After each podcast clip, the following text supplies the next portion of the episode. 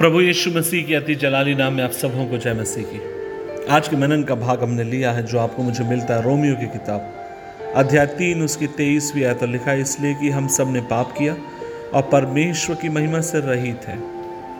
अजीज़ों, आज एक खास संदेश आप सबके साथ मैं बांटना चाहता हूँ और मैं विश्वास करता हूँ कि परमेश्वर अपने वचन से आपसे मुझसे बात करेंगे। अजीज़ों, कई बार हमारे मन में सवाल आ सकता है और वही है कि यदि स्वर्ग के पिता भला और प्रेम है तो अपने पुत्र को क्रूस पर चढ़ने की अनुमति क्यों देगा?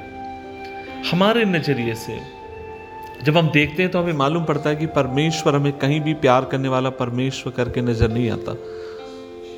लेकिन वो हमें ऐसे दिखाई देता है जैसे मानो उसके पुत्र को जब क्रूस पर चढ़ाया जा रहा हो तो वह हर आम, हर तरीके से उसकी सहायता करने में निहत्ता साबित हो रहा हो। लेकिन अजीजों हमें इस बात को जानने की ज़रूरत है कि ऐसा नहीं है।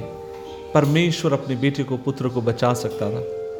लेकिन जो क्रूज पर जो हुआ, उसे अगर आपको मुझे समझना है तो इस बात को जानना पड़ेगा कि प्रभु धर्मी है और न्यायी है। वह वही करता है जो सही है। कभी भी उसके वचन का खंडन नहीं करता। अजीजों, दूसरी ओर मानव जाति स्वभाव से पापी है, दंड के योग्य है। परमेश्वरी है जो केवल आप मुझे क्षमा कर सकता।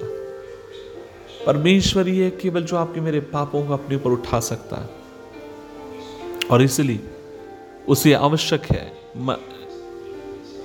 कि जब मनुष्य उसके पास आए, वह उन्हें क्षमा करे। अजीजों, संसार की उत्पत्ति से पूर्व परमेश्वर के पास एक अगम्य योजना थी। ईशु हमारे पाप ढोने के लिए पृथ्वी पर आया और पिता ने हमारे अपराध और दंड उस पर डाल दिए, क्योंकि उद्धारकर्ता के भुगतान से न्याय संतुष्ट किया गया और पापी व्यक्ति को धर्मी घोषित किया जा सकता था। अजीजों जब हम मसीह पर भरोसा करते हैं और स्वीकार करते हैं कि जो कुछ हुआ मेरे लिए हुआ, जो कुछ हुआ मेरे अपराधों के लिए हुआ, जो कुछ मेरे परमेश्वर के पुत्र ने सहा वो सब कुछ मेरे लिए हुआ। तो मैं आपसे कहना चाहता हूँ, जब उसकी उपस्थिति में हम आएँगे, प्रभु विश्वास योग्य हमें माफ़ करने के लिए उद्धार करता हम विश्वास योग्य हमें माफ़ करने के लिए, यीशु मसीह परमेश्वर का सिद्ध पुरुष है, पुत्र है।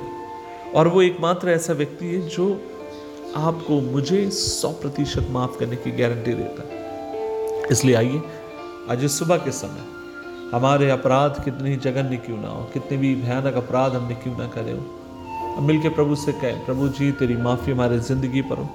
हमें अनुग्रह दे कि प्रभु जी, तेरी माफ़ी में हम चलें और तुझ पर विश्वास करें और तेरी इच्छा पूरी करें। यीशु मसीह के नाम से मांगते हैं। आमीन आमीन आमीन।